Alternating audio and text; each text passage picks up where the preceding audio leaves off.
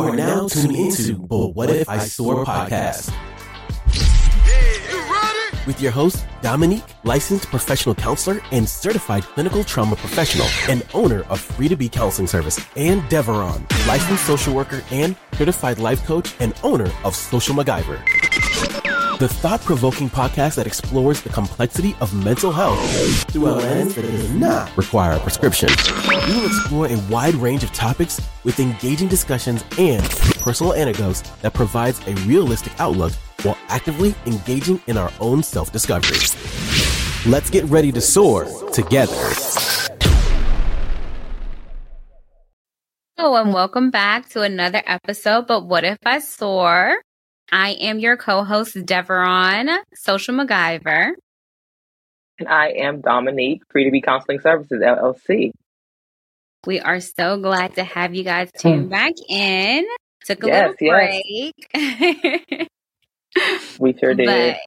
Now we are getting back started. Um, so this episode is going to be in regards to uh, building resiliency. Um, so we'll jump into that after we do our intro. So while we get started, Dom, what is one high and one low of these last couple of weeks that you have experienced? Yeah. Um, so I started a new job. Um, yeah. So um, I had been working um, as a, an EAP advisor for about three years, a little over three years. And it was a great, great job. Um, got to learn so much. Um, the position really never, I, I never anticipated that everything that would encompass that role I was going to be entering into when I took took the role. Um, and so I definitely appreciate, you know, what it provided me for those those three, you know, three years. However, I always knew I wanted to get back to doing direct care. And so um, some opportunities presented itself and, you know, I'm, you know, just wanted to to dive back into direct care. So I started that at the beginning of October. Um, and that's been going well. Um, so that's definitely um, one high. And like, you know, when I spoke to uh, one of the hiring managers who is also a part of the team that I worked on, you know, he was super gracious and was like, you know, what did you appreciate about this role? Because there may be other opportunities for you to stay on and do some per diem work. So, you know, and, and he was pretty much was like, you know, if you ever need to come back, you always have a home here. So it's, it, I didn't leave the job because the company was trash. you know, a lot of these companies be trash. And I I truly felt like had a, a, team of leadership that was just went above and beyond for us. Um, was super supportive. Um, you know, a lot of us on the team had children and they, you know, we all just, you know, worked together to, to help each other out. You know, if people had to go pick their kids up during the day, if people, you know, kids had hockey games and, you know, you know, baseball, like anything. Like we we always pitched in and our leaders were just so good about jumping in with us and helping us out. And so I definitely I'm hoping that this is this new job and this new role will definitely provide um, those opportunities too. Um, because I, I think that sometimes, you know, having good leadership is like invaluable. You can't, you know, there's not a a high enough salary sometimes for the support that you really need um, when working in the mental health field. So, um, so that's definitely a high, and, and it's going well so far. Um, another high was I just came back from Vegas, went to go see Usher. um, so that was a really good getaway. Me and my husband, and then another couple of ours that we're really, really close with um, went to go see um, Usher's residency.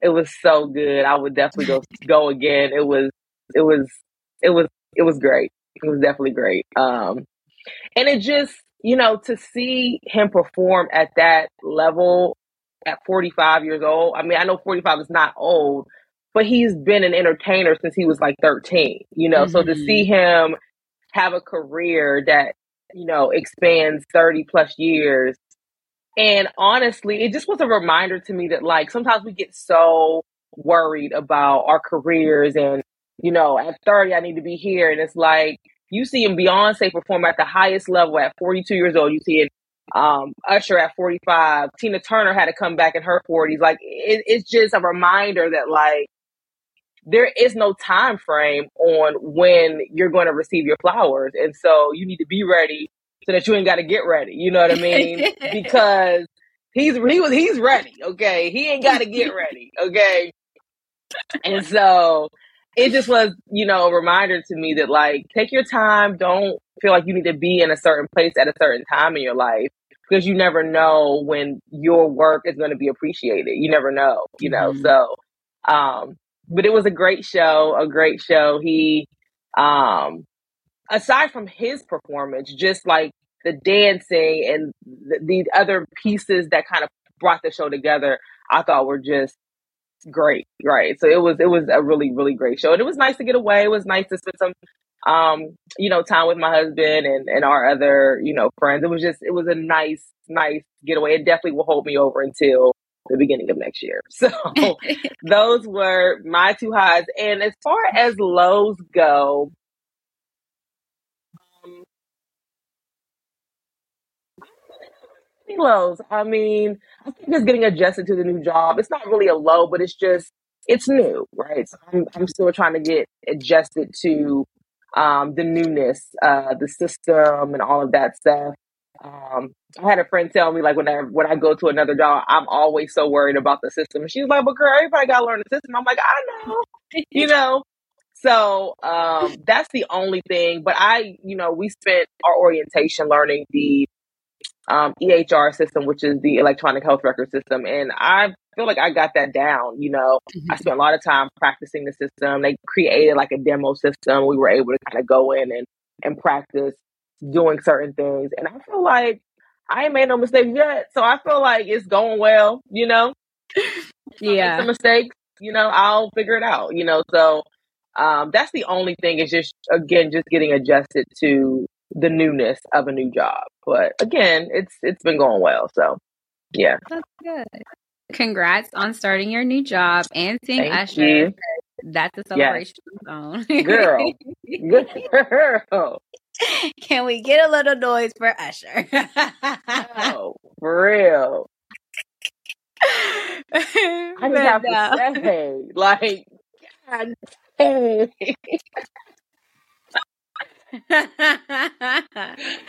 Look, that man is fine, okay? Girl, but no, is fine. yeah.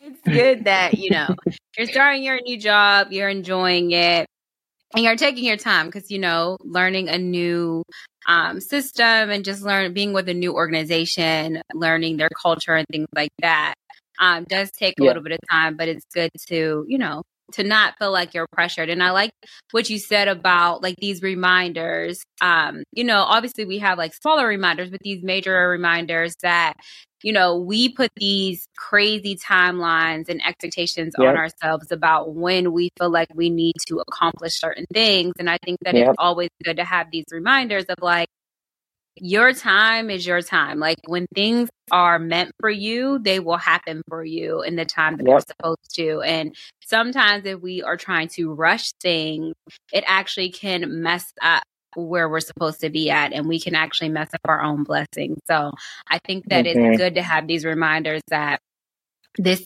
you know invisible um battle that we're fighting is really one that we're putting on ourselves and like just Yeah. enjoy life like just let things come and you know do the work but honestly know that what's meant for you is meant for you and what's not meant for you may be actually a blessing in disguise Absolutely. Yeah, absolutely. It's just yeah, we put we put so much um pressure on ourselves and these expectations that really no one else has placed on us but us, you know. And so, you know, and and I only mention that about, you know, the entertainment business because, you know, it's a young person's game. You know what I mean? When you get to a Mhm. certain point, you know, they see you as, you know, disposable, you know. And so when you have people performing at such a high level, um, you know, with a career that stood so far, um, and they're young. I mean, they're they're old to the entertainment business, but they're young to us.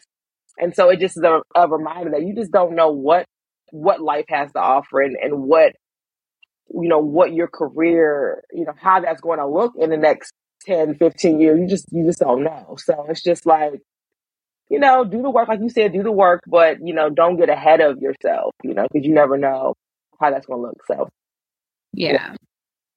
what about you a high and a low for you over the past few weeks i would say um, a high would be I also started a new job. Um, and yeah. it now is a lot different because I am traveling more. So mm-hmm. previously in my prior role, I'm still with the EAP, but just a different organization. Um, I was, you know, I started off in the office and then um, got able to, you know, be hybrid. Sometimes I work from home, sometimes I work in the office. And then the pandemic hit and I was at home all the time. Um, and so having been at home for like three years, I was like, you know what? I think I'm ready to get back out there and be around actual humans. I think, mm-hmm. you know, it's it's definitely a blessing to work from home, especially during a pandemic. Um, yeah. But one of the things that I realized is, and working from home, because you're at home, I typically would be working like maybe I wouldn't take a lunch, maybe I wouldn't be taking my breaks. I would work a lot longer than I would if I had been in office and be like, okay, it's time to go, like time to go. Mm-hmm. Um, so the even though I would say I still had a good work life balance, um, I definitely knew that I probably should go out and just be around people and just interacting. And i did miss that interaction with with humans. Um yeah. and so now with my current job i've been able to travel. So i go to dc a lot. I go to um upper delaware. Which is in philly. I'm going to go to new york this week. So um nice. yeah so i'm getting to travel and i am enjoying that. And still do, you know, helping people, which I love. Um, and just like, you know, just grow, which mm-hmm. I am very excited about. Um, the organization that I went to is very supportive in professional growth is something that I am very, very excited about. It's something that I constantly am trying to pour back into myself and grow professionally, whether it be with, you know, certifications or other licensures um, or just getting a more education um, mm-hmm. and experience. So to be with an organization that actually is putting, you know, money behind these things, um, I'm excited about. I'm also excited to be with an organization that's very corporate and very yeah. large, but the benefits that they have put out for their employees and their employees' loved ones is really like something that a lot of people need to get behind. Like, you know, they really are big on mental health um, and and making sure that their employees as well as their loved ones, so anyone in the household is covered under the mental health. Um, it's something that I really appreciate. And then the other thing that I really love that I'm learning more and more about is they have what is called um, NRGs, and I'm sorry, ERGs, and they are these employee led groups that are um, covering like um, diversity, inclusion, and belonging. And so right. I actually joined like every one of them at my mm-hmm. organization. Mm-hmm. Um, but they like meet and they do like these really meaningful things and they give people space to feel like seen and heard and and also nice. give people who are maybe not they don't identify being with that group but maybe they're an ally right and so like give yeah. them the opportunity to also be within the same space and learn from each other and hear each other's stories and just come to some type of common ground which i think is again for a very large organization i I know that diversity and inclusion and belonging is sometimes a buzzword, but to actually mm-hmm. see an organization put things in place and stand behind that, um, I think that that's something that's very valuable and something that should be celebrated. So I'm I'm excited to learn more about it and and be more involved in it and just grow within the organization. So I'm excited yeah. about that. Um, yeah, another high. Yeah, another high is I am, I think I spoke about this a couple episodes ago, but I am going to be being a speaker at a um, trauma uh, celebration for women. And so I just spoke with one of the organizers for the event, and she was telling me, you know, you get to set up a table, and if you want to bring like, you know, things to promote your business, you know, we'll have an area for that. So I'm excited because I'll get to not only promote Social MacGyver, which is my my baby, but also this podcast, right? So um, I'll have some material in regards to our podcast and like our nice. social media page. So I'll I'll be able to set up a little booth for that. Um, and then, you know, obviously giving a speech um, and talking to yeah. a group of, of women who are survivors and mm-hmm. um, you know I, i'm always a champion for anyone who's able to come through something um, and come out the other side right and not saying that they're unfazed but come through and actually be vulnerable enough to speak about that experience um, even when you are still trying to maybe unpack all of it, right? Like you don't have mm-hmm. it all wrapped up in a pretty bow. Um, I, I, love that. I love when people share their stories and their experience. So I'm really excited for that opportunity as well.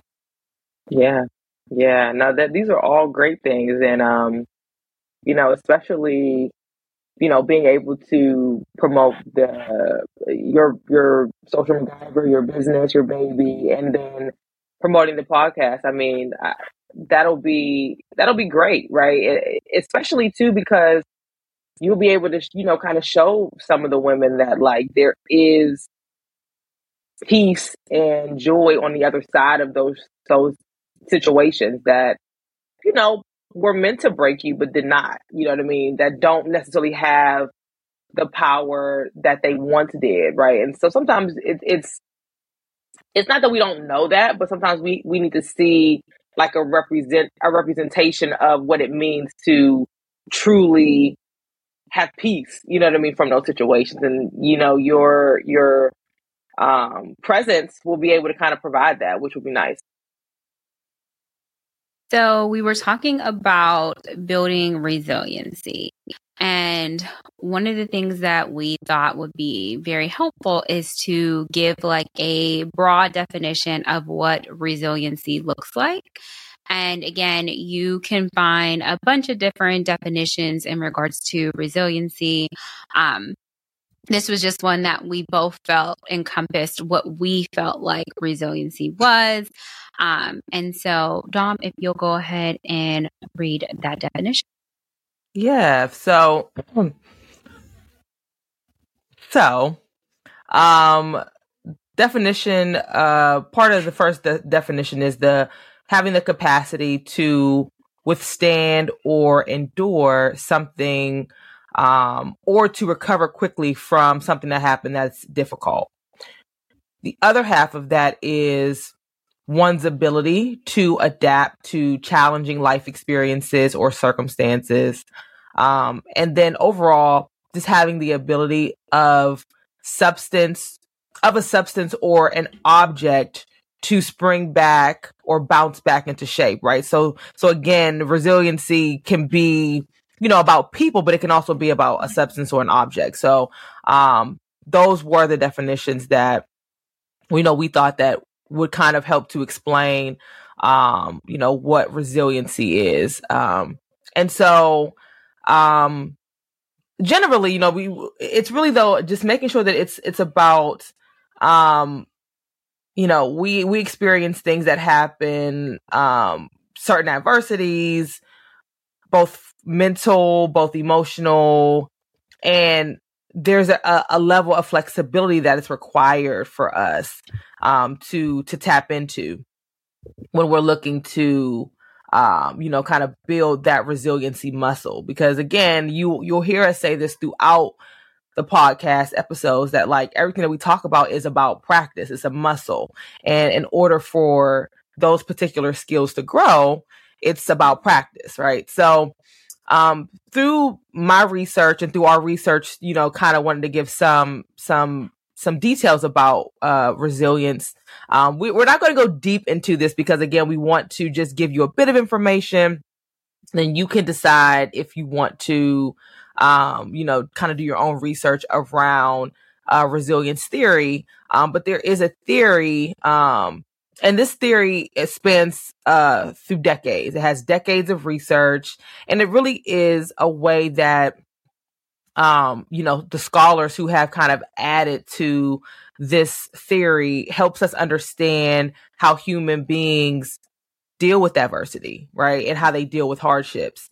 And so there are three scholars and again i'm going to make this pretty brief because i don't want you know we don't want to make this um you know the bulk of the the podcast episode but um michael rutter who is known um as the father of child psychology you know, he had his own ideas about resiliency. And what he lamented um, was that resilience is not related to a person's psychological traits, um, but rather it's about a person's ability to adapt and to, um, you know, kind of maneuver in any kind of given situation if they have the right tools and if they have the right resources. Um, so that was that's the first scholar. Um, Dr. Norman Garmezy, if I'm saying that correctly, um, also well respected in psychology, is known for her work in psychopathology and or known for his work in psychopathology. And he shared that his ideas around resilience um, was that it wasn't about being brave and that it, it, it wasn't about being brave while you're facing adversity. However, it's about the quality of recovering and your ability to um, have or tap into you know more adequate behaviors when you're facing emotional distress. Mm-hmm. um, and then last but not least um, emmy werner is another individual who added a lot of information a lot of insight into this theory. And she was known for um, a huge study that she did a longitudinal study that she did um, with nearly seven 700 infants. And her ideas around um, resilience were that that she noticed uh, in in her study in the study that she was a part of um, that there were specific protective factors um, and you know protective factors are things that protect you right from you know these adversities. And so some of the things that she was able to identify in her study were that people who had a non-parent caregiver or caretaker um, if if if individuals were involved in uh, community groups um, and if people had their own attachments to hobbies and other activities those were protective factors that helped people to develop stronger um, and more adequate resilience skills. So again brief kind of overview of this theory. Again if you have any additional interest you know we definitely encourage you to do some more research. But again that was what this particular resilience theory um, encompassed.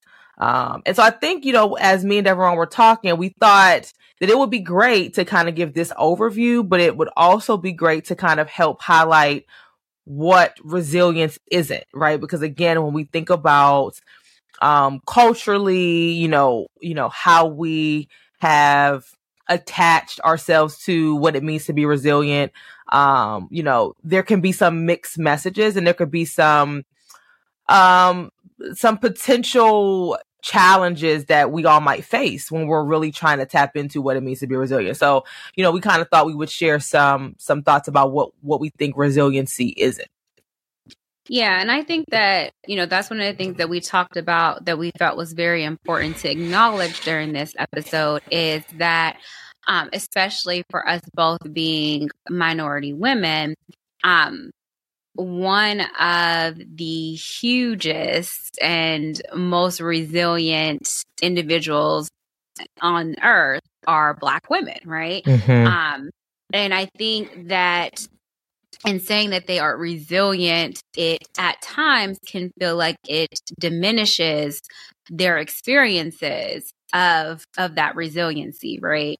Um, and and also there's this idea of strength um, when you talk about someone overcoming adversities, um, and that has kind of developed this concept of oh you know this this person is so strong like they they've Mhm. been through so much but it it you know it doesn't impact them. And i think that that's such a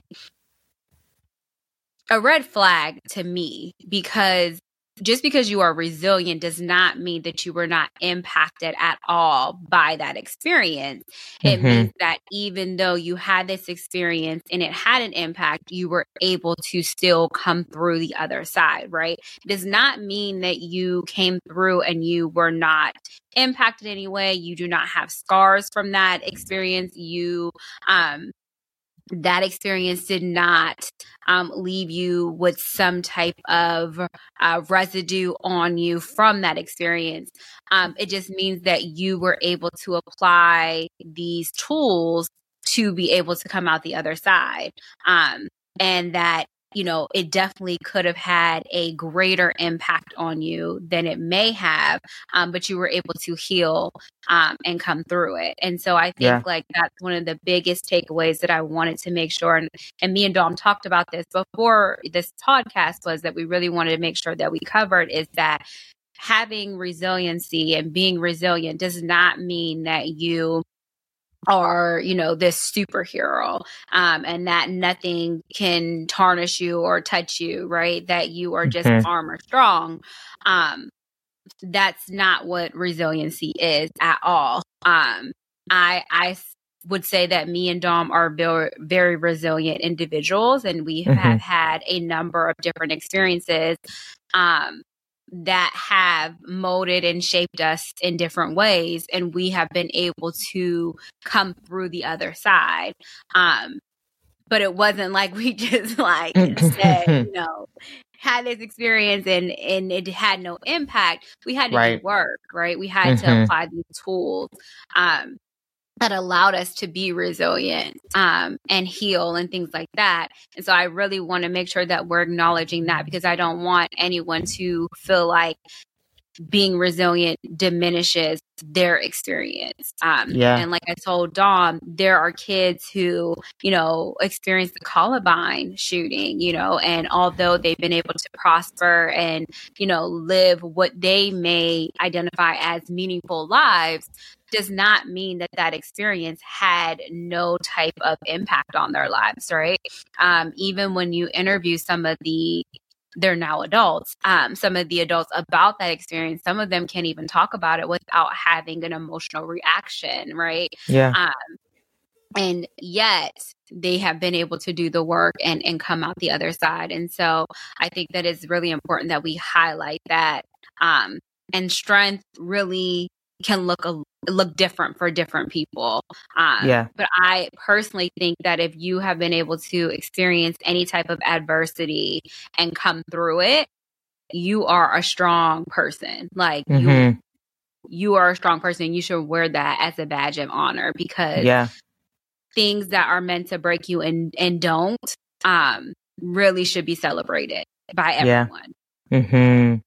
To piggyback off of that, I remember watching um, a documentary on um, Hurricane Katrina. Uh, came out maybe two years ago, and it was called I think it was called Katrina's Kids or something like that, and it talked about the children who were impacted by Hurricane Katrina. Now, I think we obviously we all understand the level of of trauma that goes into like experiencing a natural disaster.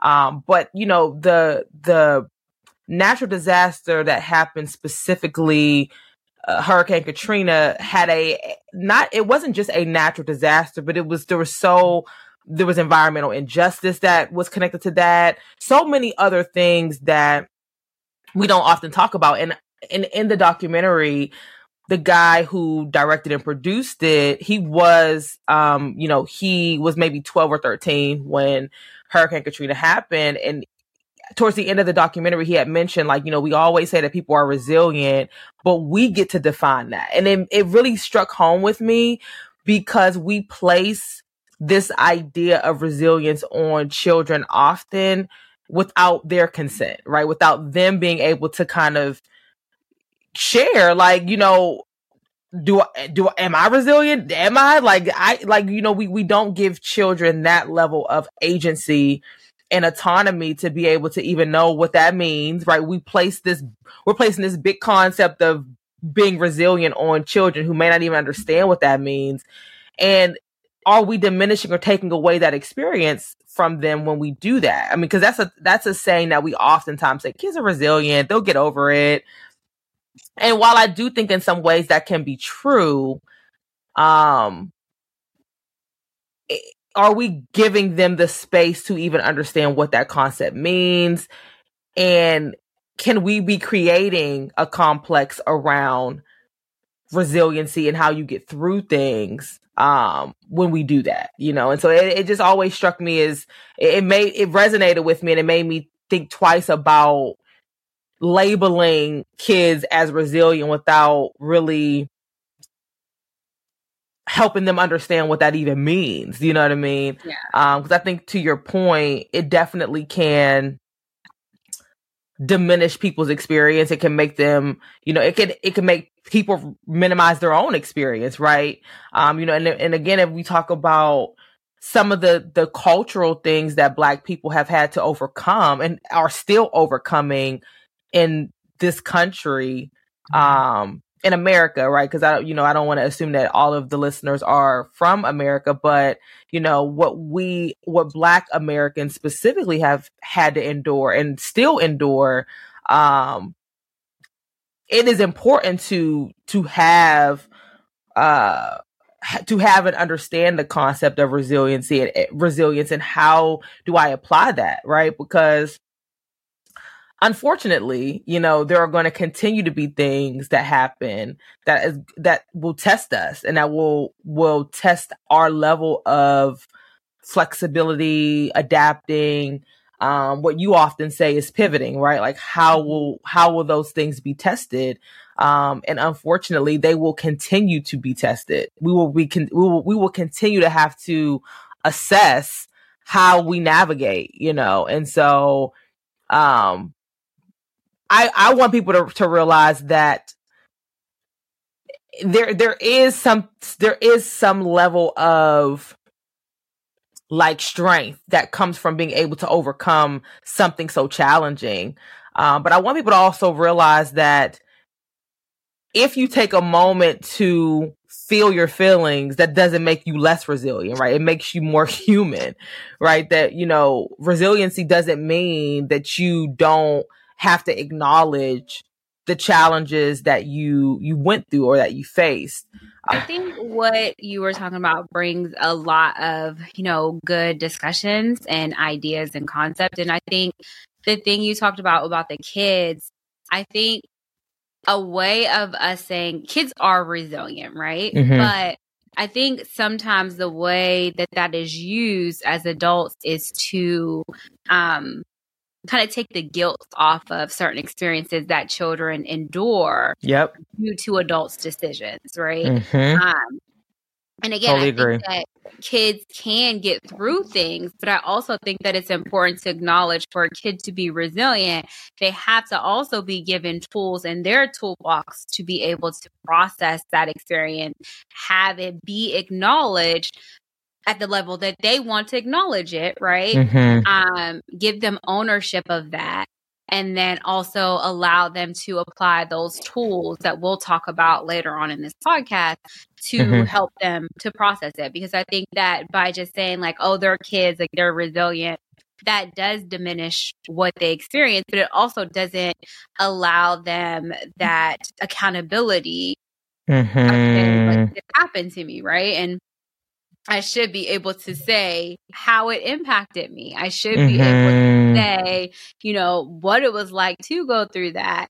Um, and although, again, I can come out the other side, it's still a process, right? And, and I'm not going to minimize that for anyone, right? And mm-hmm. I think mm-hmm. the other thing is that coming out the other side may look very different depending on the individual. And I think that that also should be taken into consideration that there is not a um, solid idea of what resiliency should look like for everyone, right? Mm-hmm. Um, how you come out the other side may look different to you than it does to me, right? Um, mm-hmm. Um, but if you are applying these tools and you are able to, again, come out the other side and prosper in some type of manner, um, then I think that, again, that is being resilient. That is, mm-hmm. You know, having these experiences and being able to to come through it, um, mm-hmm. pivot, you know. Yeah. Um,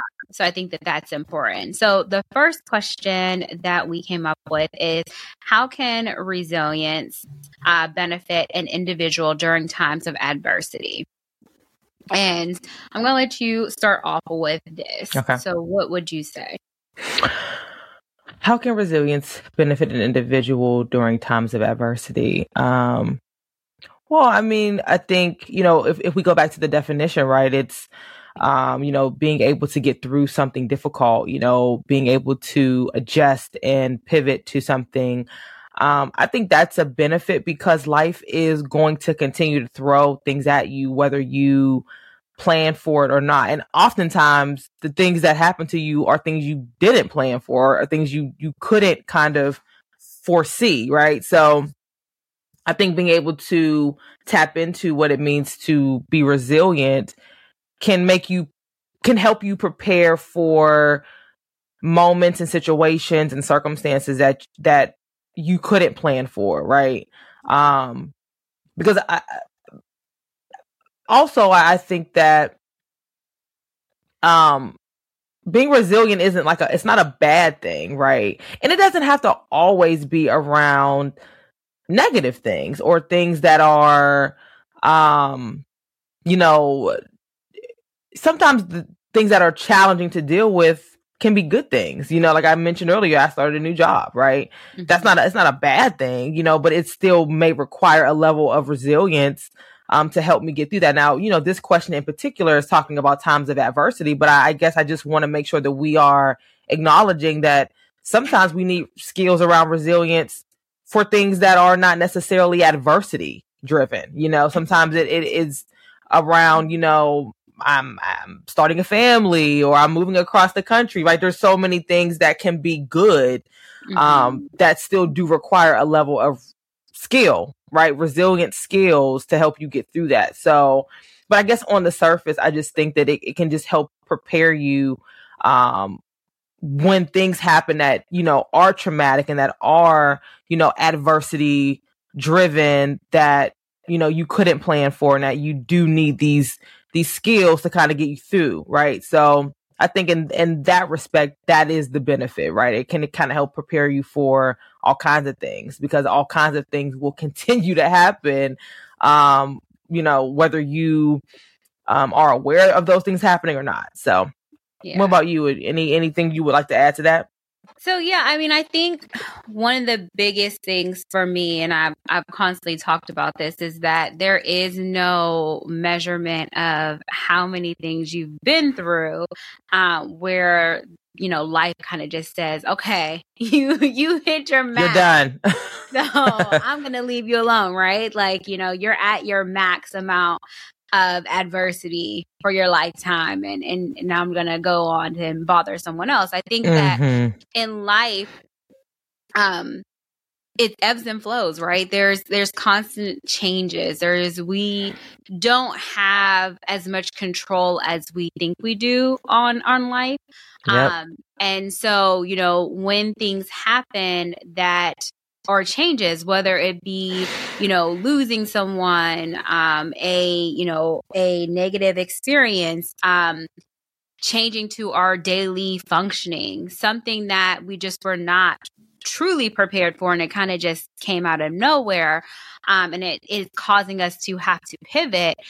Even though pivoting is is often necessary it doesn't mean that it comes um, natural, right? It doesn't mean that it does not come at some type of cost or that you don't have to sit and think like, dang, like I don't kind of like this, but I have to do it, right?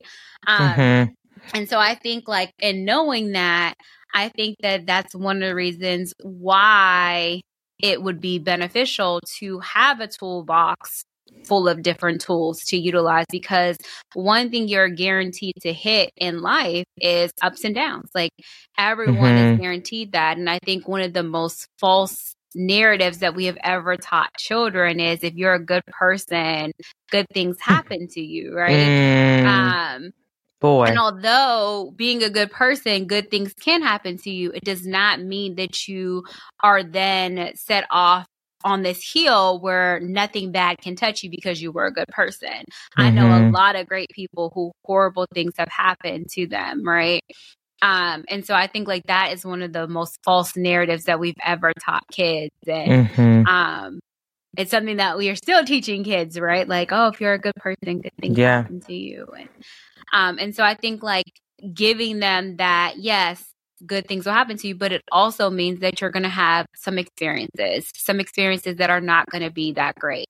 Um, but if you apply these tools and you continuously are building in your toolbox and you're continuously, you know, reflecting and and being um, willing to pivot no matter what you're facing um, and not saying that that is you know diminishing what you're experiencing you have every right to your feelings are valid right i think that that's yeah. another part of um, something that i want to talk about with resiliency is that your feelings are valid and it's important to know that and to validate your emotions of whatever you're feeling for that experience however you also want to learn the art of pivot because that mm-hmm. can serve you very well in just living life. Like living mm-hmm. life, you're going to hit some type of adversity. So having these tools are really essential in helping you continue to go through life. Or else, what could happen is if you don't have any of these tools, you're not actively applying them.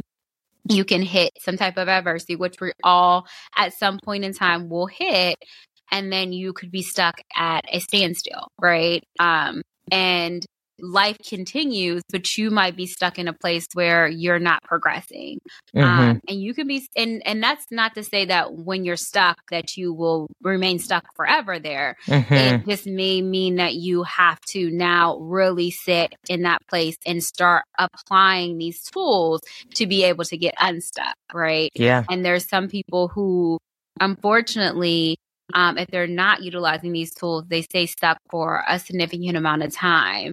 Um, mm-hmm. and it's not a, a, good place to be in and, and it and it can build because while you're dealing with that adversity or that experience life is continuing on and so more things may be piling on in that stuck place um, mm-hmm. so that can make it even harder to overcome because now you have multiple things that are building up um, mm-hmm. and kind of making it a lot more harder to overcome and get through than if it was just that one thing that you hit you know you found you use your tools you overcame it and then mm-hmm. you had a little bit of time to you know be on the up and up and then you hit another thing so you had a period of rest right yeah um, and I think like that's also something important to talk about when you talk about resiliency is you're not applying those tools life continues and you can have multiple adversities kind of building up, which make it a mm-hmm. lot harder to get through.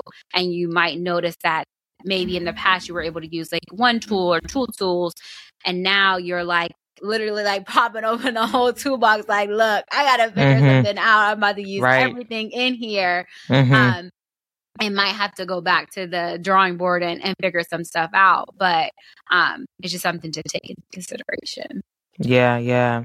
No, I totally agree. Totally agree. Um, one of our next questions is how do experiences of failure contribute to the development of resilience? This is a good one, I think. Any thoughts here? I would say failure to me, and again, it's all relative, right? Like how we define mm-hmm. failure. But um to me, the way that I define failure, um, it gives me a foundation. It gives me a foundation of what the the bottom is, right? And how I can build back up, right? Um, and sometimes if you don't actually try, you never know what that experience is, right? Mm-hmm. Um, and also, like when you talk about the toolbox, which we'll talk about later on, um, there's going to be things in your toolbox that again might have worked in the past and you know you try it for this situation and it's just not having the impact that it did previously. Mm-hmm. um, but you never know if you don't try it right? Um, maybe what was once serving you no longer serves you right? You wouldn't know if you're not trying it to see if it is working out for you right um, you know one of the things that I constantly talk about with my mom is my mom's journey of struggling with crack addiction. She tried multiple things to to kind of heal herself.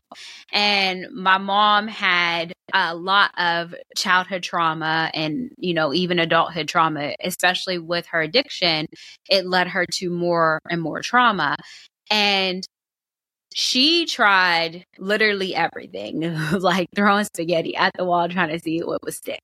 Mm-hmm. And um, her trying different things was what helped her to finally get clean. There was not a one size fits all for her. And, you know, she tried NA, she tried AA, she, you know, did multiple rehabs, um, multiple different therapies and the love of her family, the loss of her family, um, so many different things. And I think that all of that contribute to her realizing that it wasn't a one stop shop. There wasn't one solution to her answers of how she could get herself out of that that rut that she was in. It yeah. was a multiple multiple um skills, multiple tools that she had to utilize to get her to where she needed to be at. And so I look at that as not failures per se, but that she had to try different things to see what unlocked that door. And mm-hmm. multiple things were not working by itself, but when she put it all together, it helped her to get that key to unlock that door and she was able to be successful.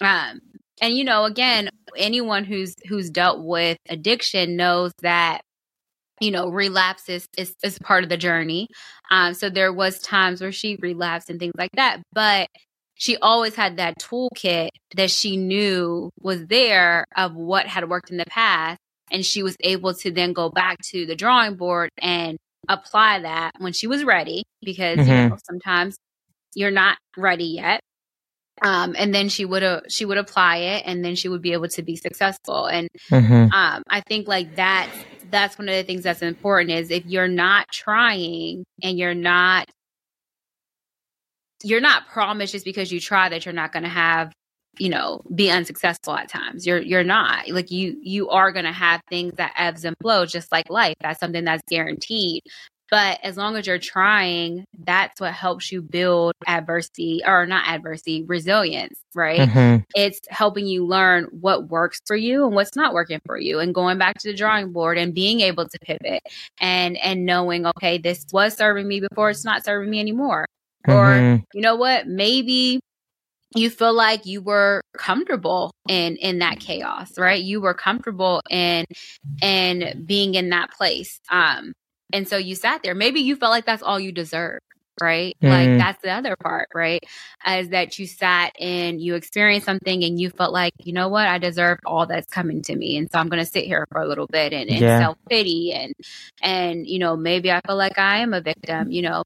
And so you have to play that tape back and and know what your failures were in order to know what is going to be your successes. So mm-hmm. I think mm-hmm. like that that definitely is important and and you know, when you look back, also, I think reflection and acceptance is, is a part of um, your toolbox of um, being able to look back and, and finding a lesson in in those experiences. I think that mm-hmm. also helps build resiliency um, as well.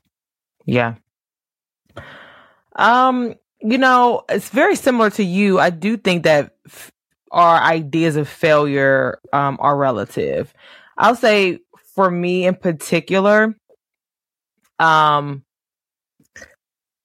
I avoided, I avoided failure.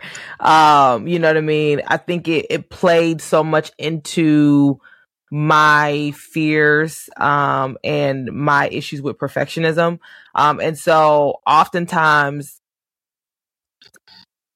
in my life now, I I feel like as long as I didn't try, then I couldn't fail. right? Mm-hmm. As long as you don't put yourself out there to do something that you want to do, that you are, you know, uh, that that you have this desire to do, as long as you don't do it, then there is no room to fail.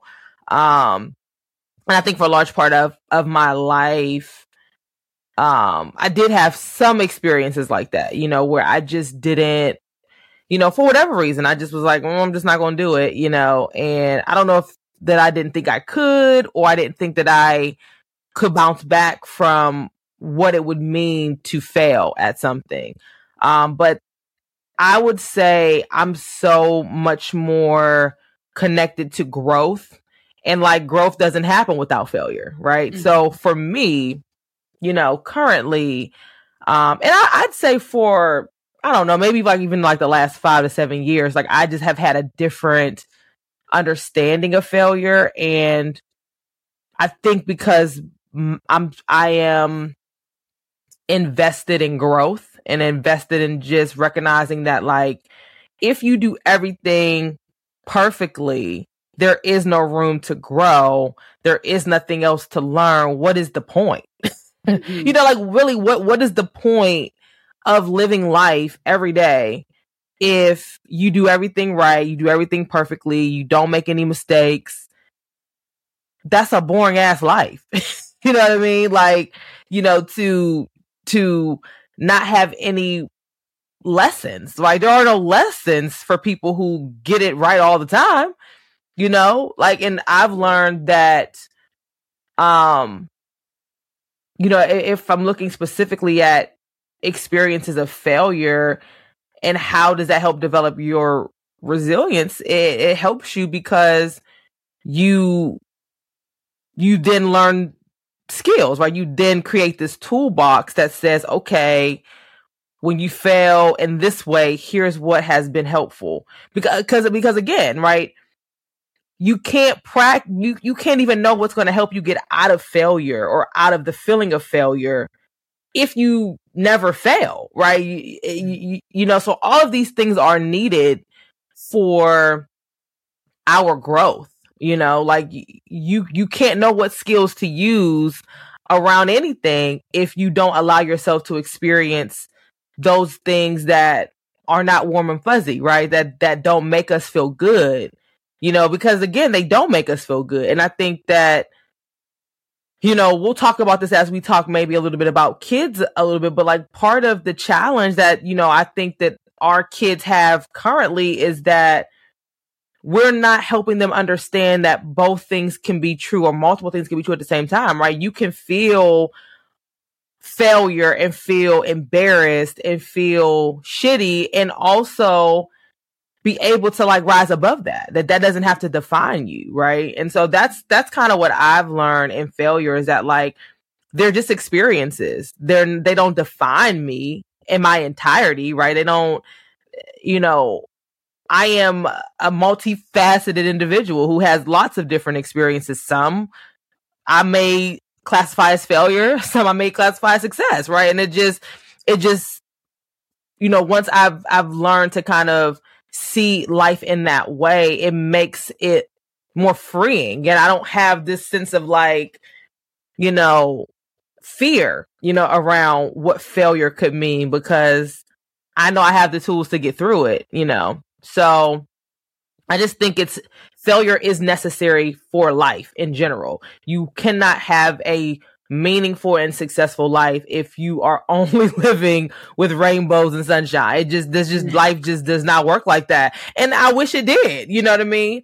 I wish that I could avoid, you know, those tornadoes and those hurricanes. But it just I, I just know that life is just not it's just not built like that. And and you know so what's most important is like how do i develop the skills to help me get through those moments that are tough and overwhelming?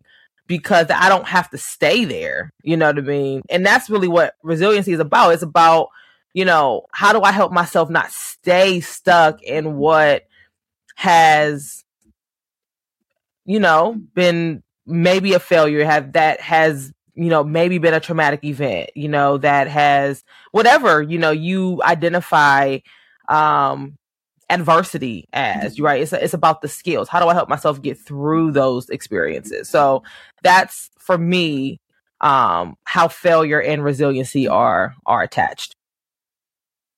I like that. I like that.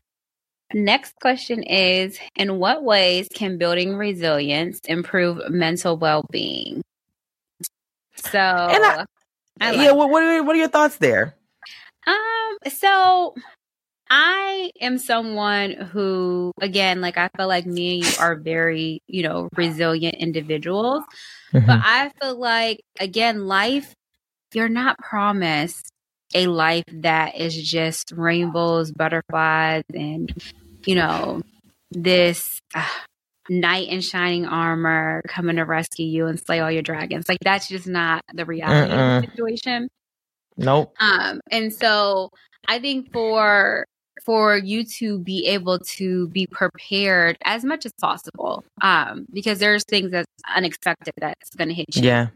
But I think that in order to deal with the ebbs and flows of life, I think having a resilience toolbox that you can go back to and utilize when life is ebbing and flowing is so essential to just functioning as a human. You know, yeah. I think, you know, we are guaranteed stress. We are guaranteed experiences that we did not ask for, right? Um, yeah. And I really think that is so essential to living a fulfilling life to have these tools because you're promised these things, right? Um, you know, one of the things that I often think about in my journey of being resilient was um, when I was a senior, I had decided that, you know, someone had told me that I could go to college and that was not in my head because, you know, I grew up very poor and my life was just crazy. Um, and I wasn't as focused on school as I should have been. Um, and to be honest, my older sister was way more into school, very like she just was like, everything came to her easily when it came to to education and mm-hmm. with me I was not focused. And so like when I thought about college, I really thought about her going to college because, you know, she would get scholarships and things like that. And so when the idea came into my head that I could go, I was a little behind the eight ball, right? Um and so I remember I decided this notion in my head I was going to go to college and I did not have a, a, real clue about what it took to get into a college or anything like that, but I knew I wanted to go.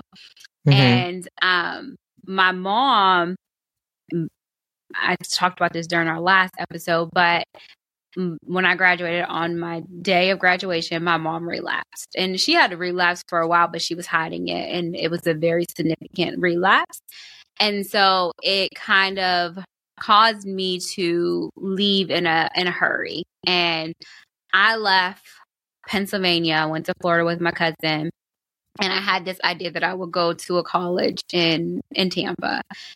And I didn't have a social security number. I have a birth certificate. I, I don't even know how I got on the plane at that time because 9 11 had happened. Mm-hmm. Um, but I didn't have nothing. I didn't have an ID, none of that. Like, none of my like FAFSA, like we were taught about FAFSA, but I didn't have my mom's like income taxes, none of that, nothing. And my special self knew I was going to college.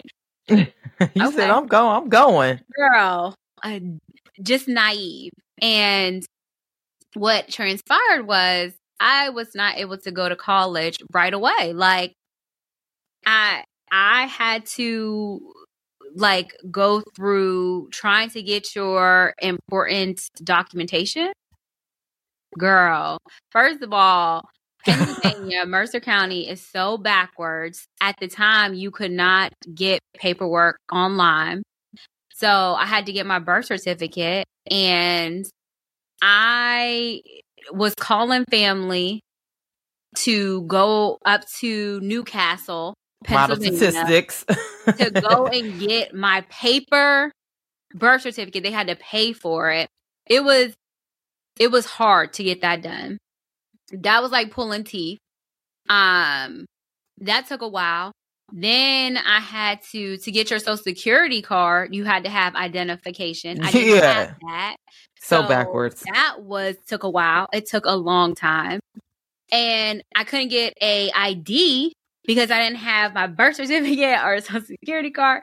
So it this plan of me going to college was in theory was a great one, but it was filled with failures. It was filled with failures and it was filled with so much adversity, so much like jumping over this hurdle to get hit with another hurdle. And I just remember one day I had called my stepmom and I was like literally broke down in tears. And I was like why is it this hard? Like I'm trying to do something that I know I need to do and I want to go to college and I know it's important. Like everyone tells me like you can't be successful without going to college. Like you know why is it so hard? And she was like because it's hard because when you get to it you'll appreciate it more. Maybe you're not ready to go to college right now. Maybe you had to go through these things to make you work for it. Maybe it's not where you just go and click on something and you get into it because maybe you're not going to appreciate it the way that you need to, right?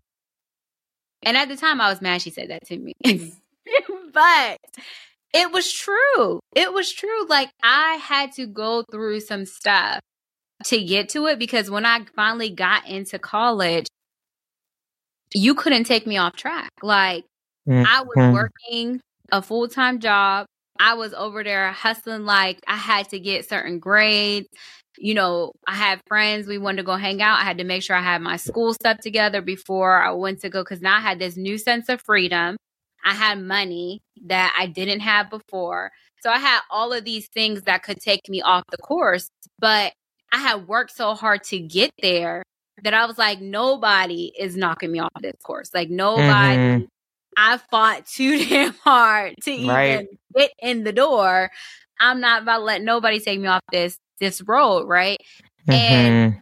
now that I look back, I'm so appreciative because not only did it serve me to get into college, but it served me to have that mindset to continue after my, you know, bachelor's, to go into a master's program, to get out of a master's program and then continue on and getting my licensures and different certifications.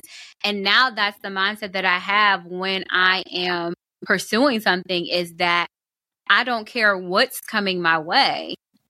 I'm going to do it. Like even the whole thing with my hours for my LCSW, you know, Mhm. all of that turmoil. It was like, yes, this is is pissing me off and yes, this is difficult and it shouldn't be this way.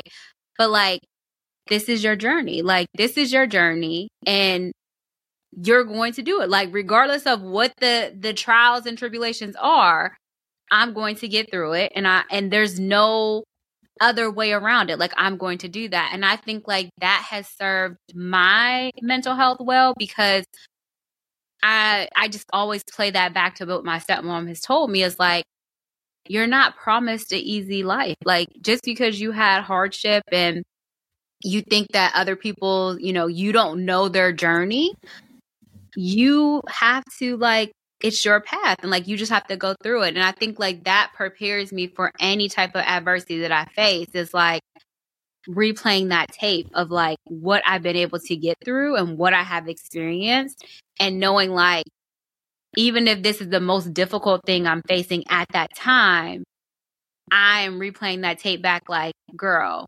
remember who you are. Remember what you've been through. Like nothing is guaranteed in this life for you. You Mhm. have to make it yourself. So let's let's get off our pity party. Like you could be mad, you could be sad, you could feel those feelings, but then let's get to work. Like let's quit playing. So I think like resiliency for me is a part of who I am because that's how I look at every every situation is I'm gonna feel the feels. I'm acknowledge it, you know. I'm I'm not gonna be happy about it, but I'm going to push through it. And there's no other way around it. Like I that's just who I am. And so I think like it has served me as far as my mental health. And I think like if if people look at a problem like that of, you know what, this sucks. We're acknowledge that. We're going to sit with our feelings for a little bit, but we're going to also find a way that we can't sit here long. Like we can't be here. Um, we're not welcome to sit here. Um, I think that that will help them to push through no matter what they're facing. Um, and like I said, life you're not guaranteed an easy life. Like you're not guaranteed that you've you've hit your maximum amount of adversity, and so there's it's going to leave you alone. Sometimes life hits you hard multiple times. Like I mean, shoot, when you think about losses, I got hit with multiple losses back to back to back. Life was like, we don't care. You just lost your mom. Here's another one. Like, here's another one. Um, you know, and I didn't have no choice but to to push through it. Um, so that's that's the way I, I look at this as as far as like resiliency and being able to to pivot. The art of pivot will serve you well when you're dealing with just your mental well being. Um, because you are guaranteed ups and downs in life. That's one thing you are guaranteed. What about you? I don't have shit to add to that because I think when you said you said something and I was like, that is probably the thing that I've not been allowing to resonate is you said something like um this is the, these are the things you want and this is the journey to get there the thing that i think that we don't often recognize is that we have all these goals, these things we want to accomplish, and we we we don't know what the journey is going to be to get there. Should the journey? I, I guess the question that I, I'm asking myself is like, would my goals and ambitions be different if I knew what the journey was going to be to get there?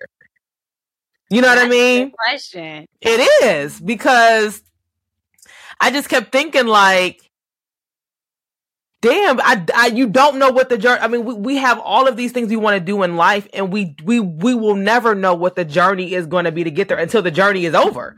you know what I mean? Like when I think about you know different goals or ambitions that I I had in my life.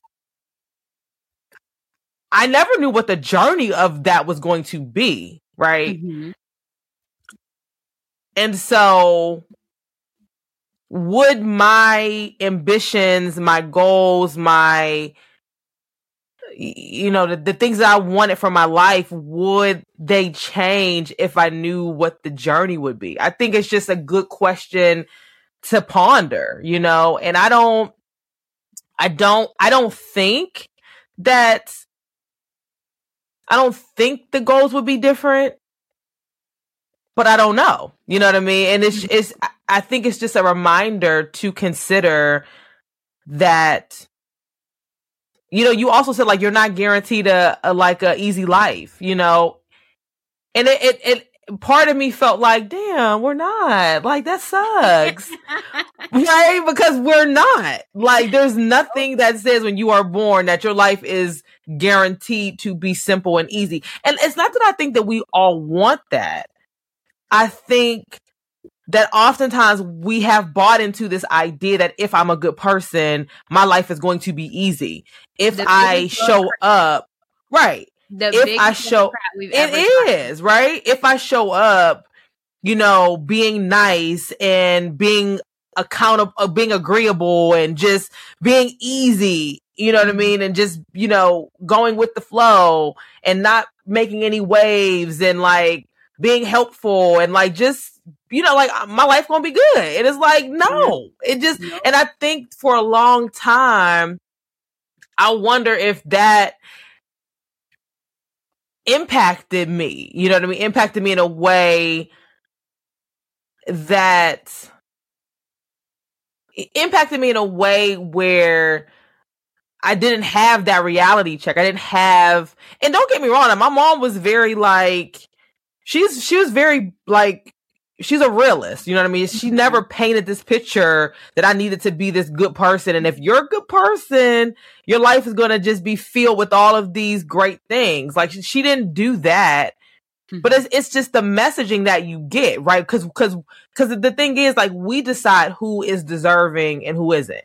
We get the you know society decides that this person is is X, Y, and Z, and so they're deserving of these things, and this person who did those really bad things are not deserving, and we mm-hmm. never consider like what it took for somebody to be good and what it took for somebody to be bad. Like we don't ever consider any of those things.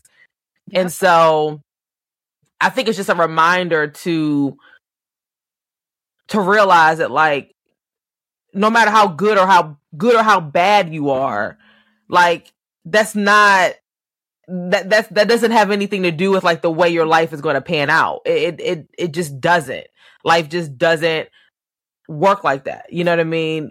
All of this shit is luck in lots of ways. All of this shit is serendipitous in lots of ways. Yeah. Like you know what I mean? And so that's the only thing I would add is like I just I just never that the, that was like the kind of the message that I wish I would have had.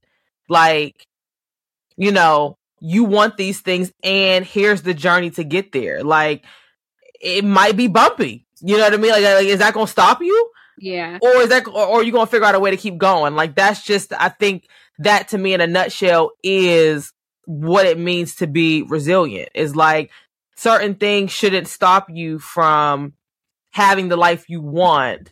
And just because it's not easy doesn't mean it's not worth it. You know what I mean? Yeah.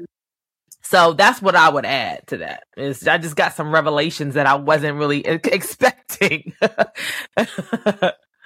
I'm telling you that yeah. that shaped my mindset so much, and I think I now go into it with the expectation, even with the kids. I I tell them like, this is what you're guaranteed, right? Like you are guaranteed hardship. You're guaranteed highs and lows.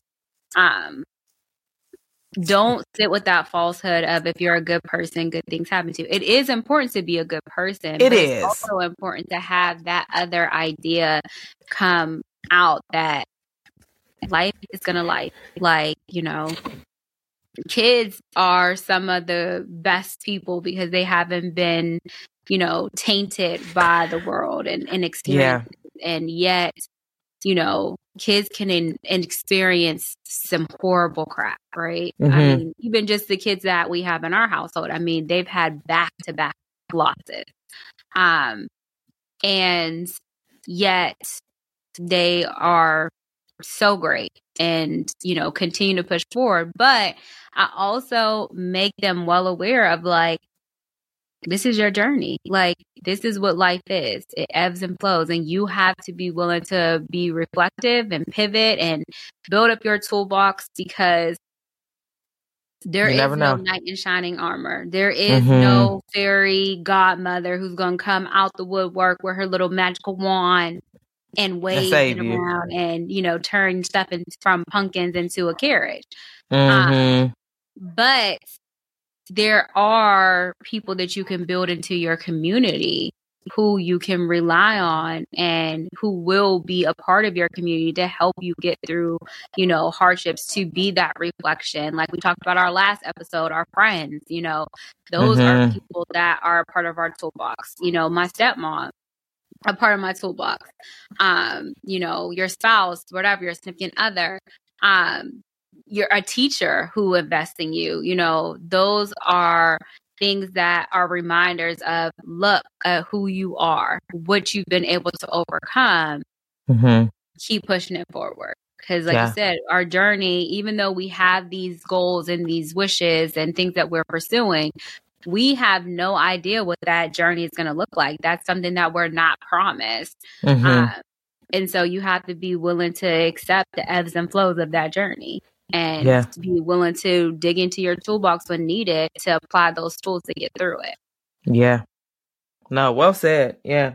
I got some I got some revelations that I wasn't expecting, but I mean, you know, like it's I'm never done, you know, I'm never done growing. I'm never done being enlightened. So I I am appreciative of of that perspective because gave me something different to think about, you know. The so, yeah. words of Prissy P.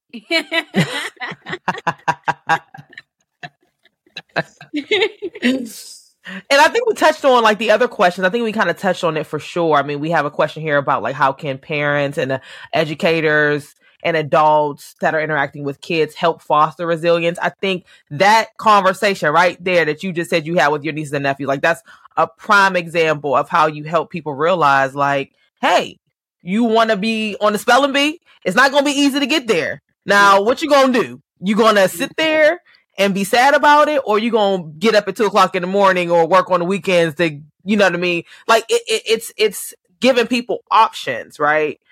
You know, because people get people also get to decide that you know that is too tough for me. I don't know if I want to pursue that, right? But I think giving kids options and giving them an ability to make a choice from an informed place is not something that we often encourage, right? So I think your explanation of how you you know support the kids um is definitely um one that I will definitely you know be taking because I think it's I think it's true. I think it's definitely true. Um I, yeah, I mean I don't know if there's anything else here. I think I think we've touched on much of this the questions. Yeah. Um so we can talk a little bit about tools and and and I think we kind of touched on some of the tools as well. Um so I will say, and again, this is not an exhaustive list as far as tools are concerned, right? Mm-hmm. But these are just some tools that we thought would be uh really helpful, could be really helpful. Um and the one thing I will say, and you can, you know, piggyback if you want, but the one thing I will say is um these tools, anytime you're using any tools to help you manage any kind of thing, whether it's, you know, going through a hardship, going through a traumatic event, going through some type of adversity, having depression, experiencing anxiety symptoms, going through a breakup, these skills, you, you want to be practicing these skills even when you're not experiencing something like this, right? Mm-hmm. And I mm-hmm. say that because you want it's harder to when you're going through it we as people are creatures of habit. We would just go back to the shit that we've been doing right? And a lot of that stuff may or may not be good right? It may or may not be appropriate may not may or may not be helpful right? So try to make some of these tools around resilience tools that you can use for lots of different things right? Throughout your day um, throughout your life experiences because they will be easier to access when the time comes to actually need to implement that particular skill. Um, and so acceptance is, you know, one I thought was really, really insightful and helpful, right? You know, oftentimes for me, I can say the moments when I was able to accept that my life circumstances were what they were, um, and that they were just a part of life, right? Setbacks, similar to what Deveron was talking about, right? Setbacks are just part of it. We are guaranteed stress. We're guaranteed ebbs and flows. We're guaranteed rainbows and butterflies. And we're also guaranteed tornadoes, right? We're just guaranteed those things. And so the moment you can accept that, you can say, okay, this is where I am. This is, this is, this is what it's hitting for right now. So what am I, what am I going to do? You know, um, you, you, and you cannot have one without the other. You cannot have rainbows if you don't have tornadoes. You won't appreciate the rainbows if you don't have the tornadoes. Exactly. Think about the, the, the, the things in your life that you've experienced, the hardest things that you've experienced. And when you got out of those things and had something beautiful and expansive, right? How much more did you appreciate it because of the hardship of the of the journey, right? Getting there, right? So again, acceptance is a a, a really um a good skill to implement um, as you are navigating um, adversity because it can really help put things into perspective. Yeah, I, I definitely agree. I think acceptance of just you know this is where I'm at and this is this is my journey um it it brings the acknowledgement and makes it reality right because mm-hmm. i think sometimes we can create this falsehood of oh i shoulda coulda woulda wish mm. i didn't have mm. to experience this you know and if you find some way of accepting what the situation is um, you are then able to see it in the true form and Mhm. then you're able to figure out how you then come through it. Um, Yeah. If you are creating this illusion of diminishing it or making it seem like it's not really what it is, then how are you really going to be able to apply any real skill Mhm. get through it if you're not fully acknowledging what it looks like, right? Mhm. Um, and so like again, I'm sure we all have experienced things that we wish we didn't, but the reality is that it, we did, right? This is what it Mhm. is. This is what it is. How do we then get through it? Um, Yeah. so I think acceptance is is definitely important. Um, and with acceptance, I will say it also teaches you something from that experience. You learn something from that experience. And I think that that's also valuable in Very. acceptance is that you get a takeaway that you then have this knowledge that you would not have had without that experience. And then in future situations that you may come across, now you have this new knowledge that you can then apply um, to Mhm. further yourself and, and getting through other situations. So I I like to add that little um, idea onto acceptance is acknowledgement and also the lesson that you learn from that experience. I think that that's important. Um, the next tool is realistic goals and expectations. Um, make sure to set goals that are manageable and celebrate um, your achievements, right? Mhm. Celebrate the process of getting there. And I think a, a big part of that was like, like I said, me getting into college. I did not have realistic goals or expectations, right? I did not. Yeah. gonna be clear. I was really naive, Winging it. uh, winging it. reality came was like, mm boo boo. Right, right. What it's really like. Um, but in doing that, it allowed me to come back to the drawing board and set realistic expectations and realistic goals. And as I made milestones towards those goals, I was able to celebrate that, right? I Mhm. was able to say, like, maybe it's not where I just wake up tomorrow and sign on and submit this paperwork and I get into college, right? My process is a little bit different, but each thing that I was able to get that got me closer to that degree, I celebrated it. And I think like that's really important is to sometimes look at a goal and have smaller milestones to get to that goal because then it makes you appreciate that journey and it makes Yeah. you also to see the progress because sometimes we can get so focused on a goal and that goal could be huge like it could be a huge goal that we're not really acknowledging the movement that we're making towards it and the Mhm. goal is just so huge that we're just like dang like I'm doing all this work and I don't see any progress. But while making these smaller milestones, you're able to look back and be like, okay, I started off here and now look where I'm at, right? Yeah. I'm closer Mhm. to the goal. Am I the closest? No, but I'm I'm much closer than I was when I first started out. So I think Absolutely. like having that is definitely important and that helps you with building that resiliency because you realize that you're not where you're at when you first started and Mhm. you are making progress. And again, with any type of adversity or challenge, it the process may take some time. It's not where you, you know, you wake up tomorrow and you're just like over it. Like that's not the reality of the situation. But you can look back and see that you are making progress of not being in the same place you were stuck at, you know, before. So I think that Mhm. that's definitely important. Yeah. Next one we have on here is staying connected, right? One thing that we can often you know, minimize is our our community, right? Our our our vi- our village, right? And so stay connected with those people um stay tapped in, right? You know, utilize your supports as much as you can. And so whether that is just your friends and family, whether it's like a s- actual support group, um, maybe people who are also doing similar things that you're doing and, you know, utilizing support from them, encouragement from them to kind of help you navigate that. Um, you know, we, we, what I've learned and what I, I hope that we stress through some of our episodes, right, is that like we don't get through this life without people. We don't get through this life without support and you know, we don't get through life alone. You just you just can't, right? And so the the sooner we can just accept that that is just part of life. Part of life is developing a a, a community, a, a, village, if you will, right? Then mm-hmm. the the less challenging life can be because life going life life gonna be challenging.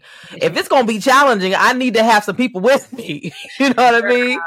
like it's gonna be challenging. So why do that shit alone? Like that's dead. I don't, I don't want to do that you know so get your folks create your community create your village and then use those people and i don't mean use them like only when things are going bad but just you know recognize that like life is more meaningful with people again we're social creatures right we are animals but we are social creatures um, and we are meant to be with people we are meant to commune with other people and so keep that in mind um, as you are just going through life's journey, right? What does what does your support system look like? Um, how can you utilize your support, and how can you also be a support to somebody else?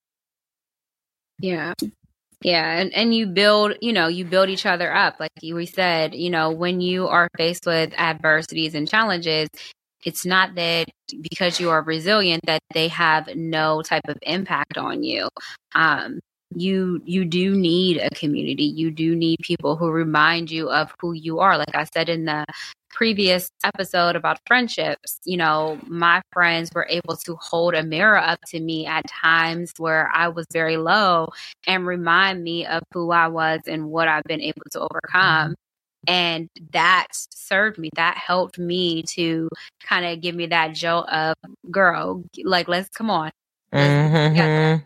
So, you know, your community definitely is something that you want to make sure that you're building. And again, it can look however you want it to look. You know, you are the person who's able to build up that community, but you can't do it alone. You yeah. cannot do it alone. Mm-hmm. Um, so that's definitely important. Um, the next is take action as much as you can, try and stay connected to what's going on. Um, obviously, taking moments of care for yourself when needed. Um, so, again, you know, you're not on an island. Like, you know, mm-hmm. know what's going on. Check in. Check in with yourself. Like, um, mm-hmm. if you are not checking in with yourself, that's something that you definitely want to add to your toolbox. Knowing, you know, taking temperature, knowing when you need to rest, knowing yeah. when you need to drive. You know, um, one of the things we say in this podcast is that we are soaring, but sometimes we are gliding, and then sometimes mm-hmm. we are, you know, soaring, and and there's nothing wrong with that. Um, but we're never stopping our flight. So, mm-hmm. you know, definitely taking moments of checking in with yourself, checking in with your community. Um, you know, maybe you think that you need those those moments of reflection with yourself and reminders of the, again those milestones you know maybe you feel like you're not progressing maybe you feel like you're stuck and you have to take a moment to look back and reevaluate the situation. Maybe you have to pivot again you know? Mm-hmm. uh, like i said i am the queen of pivoting. I love to pivot um, so just having those moments of clarity and, and honesty and vulnerability as well mm-hmm. um, is definitely a part of tools that you want in your toolbox to help you build that resiliency. Yeah, yeah. The next one is creating a positive view of yourself, right? When we go through these, you know, moments of adversity, it's very easy to turn that shame up, you know what I mean? Um, turn that judgment up. And so in moments where you have, you know, experienced something difficult and challenging, you want to make sure that you are focused on a positive view um, of yourself, right? So, you know, when I think of that, I think about what it means to trust yourself and what it means to trust your instincts. Um, mm-hmm. And that even if something traumatic happened to you, were you operating out of self trust, right? Were you trusting yourself? Were you trusting your instincts? Um, and if you were, then it's important to create affirmations to help you stay connected to that higher being, right? I just started this, um, I purchased this, um, affirmations for black women journal like maybe back in April, but I hadn't really done it. And then last week I started it. And, you know, I think sometimes affirmations can feel like, um, what's it called? Uh, manifestation. Um, mm-hmm. and some people, you know, may or may not, you know, believe in manifestation. I'm not sure if I believe in it or not, but what I do like about affirmations is that it helps you stay connected to a higher being. It helps you, you know, kind of put out in the universe, you know, whatever it is you need to hear to kind of, um, motivate yourself, you know, motivate where you are, motivate where you want to go, right? Sometimes we have to speak certain things out loud, um, you know, so that we can really find a, a connection to it. And so, you know, because it's so easy to be down on ourselves, um, you know, we haven't achieved certain, you know, things or, you know, we've, you know, gotten out of a bad relationship that we should have left a long time ago and we didn't or all these things right that just that can make us feel like in some ways we did it to ourselves right? That we in some ways deserved these moments of adversity. Um none of us ever deserve adversity and we're not absolved either right? So because of that how do you you know continue to find a way to see the good in you, right? The the positive side of you. Um that is there, right? but sometimes you have to dust it off and and show yourself, right? That mm-hmm. although this thing happened to me, this is still who I am. I'm still this person. I just so happened to go through this situation, this, you know, unspeakable circumstance, but like that doesn't change who I am at my core, right? And so utilize, you know, any kind of way to create um, that positive view of yourself while you're trying to dust yourself off and and work through those moments of adversity. The next one is look for opportunities for self discovery. Challenging times are always provide opportunities to acknowledge growth. So, one of my um, favorites. One of my favorites. I love this because, you know, I always say if I'm not growing, I'm not living. And mm-hmm. um, that is something that I'm constantly wanting to be reflective of is, again, looking at where I'm at, playing the tape back, where I have come from, what I've been able to, the knowledge I've been able to gain from all of my different experiences. Um, so I think like this is is definitely important.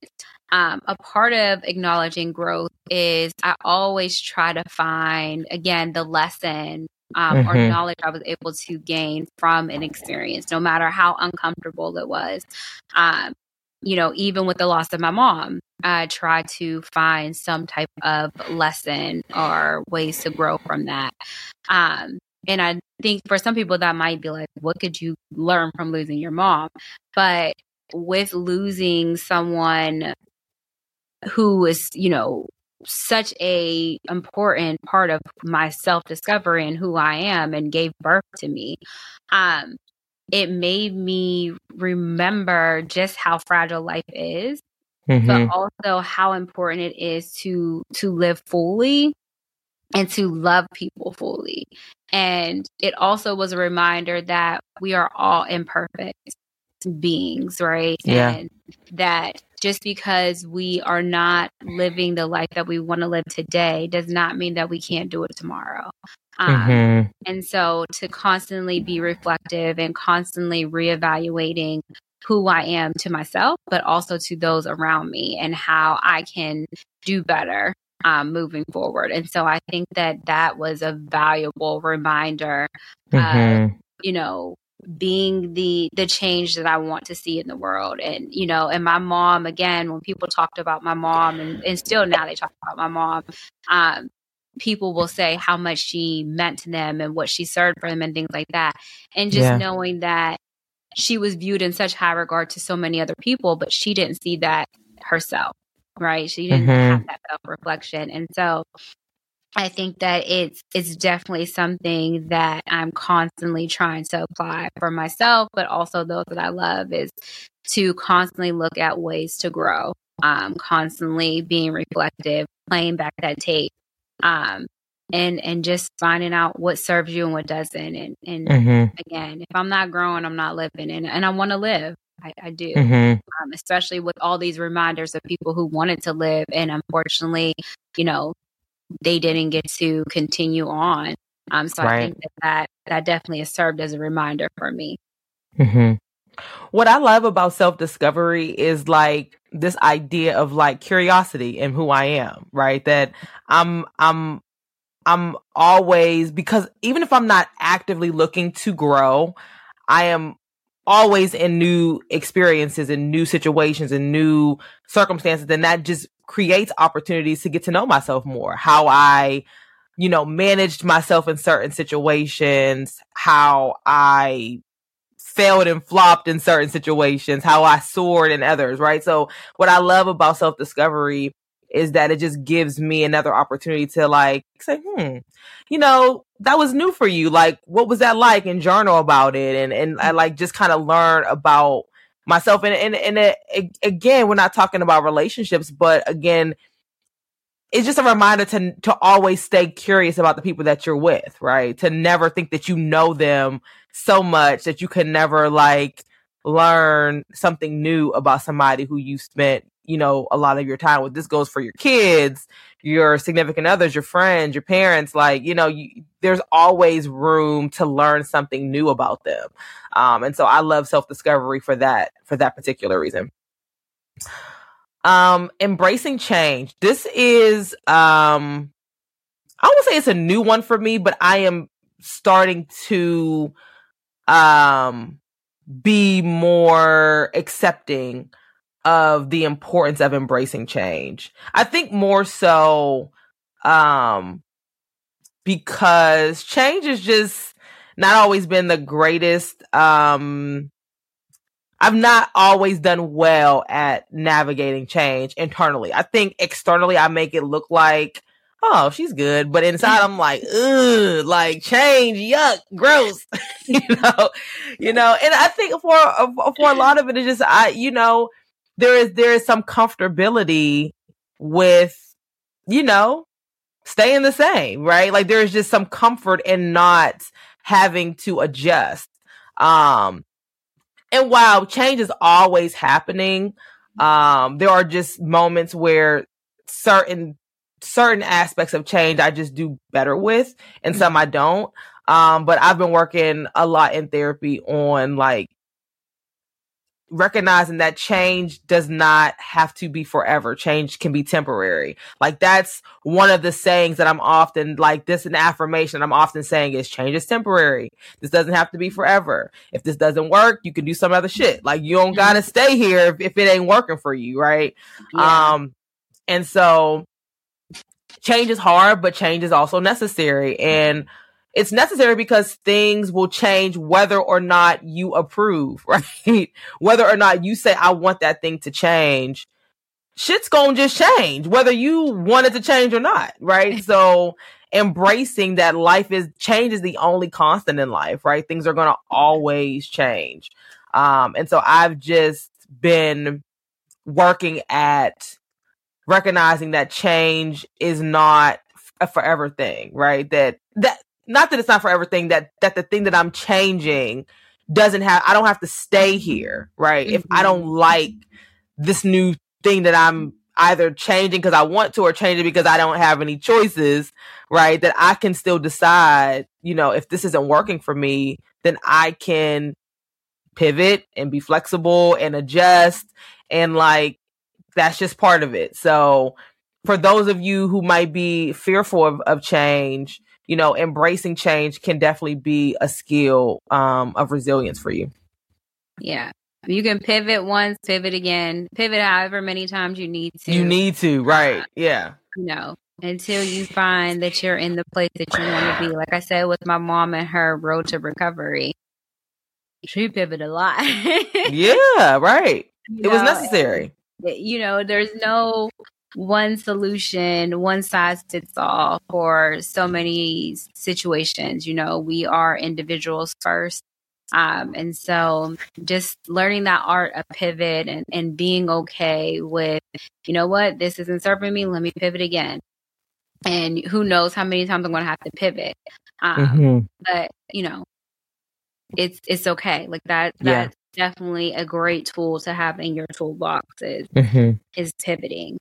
Um, the next one is going to be um, engage in mindfulness and meditation. Uh, so I will say meditation is a little bit hard for me, but what yes. I have found is that there's different levels of meditation. There's different levels of mindfulness. And one of the things that has helped me when I am feeling uneasy or feeling triggered is to remind myself that I'm safe. And mm. I do a lot of grounding techniques and um, focusing on my breathing. Um, and I think that that that definitely can serve a lot of a lot of people. And sometimes when people think about mindfulness and meditation they automatically assume you know you know like sitting there like mm, i know for like 20 minutes in silence yeah, and it's like no. that, that's not the case. Um sometimes it's just to center yourself and bring yourself back to mm-hmm. look remember this is where you are calm your breathing try to feel, you know, feel the ground where you're at because sometimes you can be so activated that you become in fight or flight mode.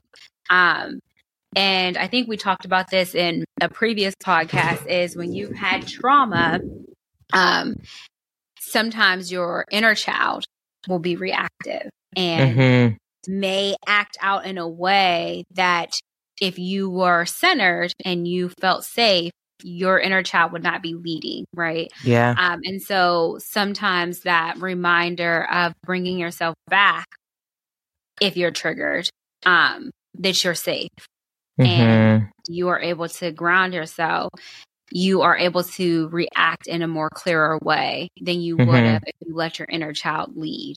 Um, yeah. And like I said before, sometimes my inner child she doesn't know boundaries and she can get a little crazy. And so we don't want her leading in mm-hmm. a lot of different, you know, things. And so again, that grounding where I could be triggered allows me to kind of just sit, remember where I'm at, remember that I'm safe, um, maybe I'm reacting or feeling triggered in previous situations, but reminding myself that I'm not in that current situation at this time, even though it may feel that way.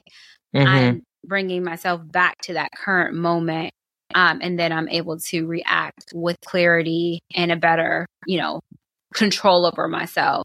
Um, yeah. So I think that that's important. And, you know, whether that be I had some um, clients who use scents, you know, different scents that help them bring mm-hmm. them back and ground them. Um, just different techniques, working on your breathing, things like that, especially if you have suffered with anxiety.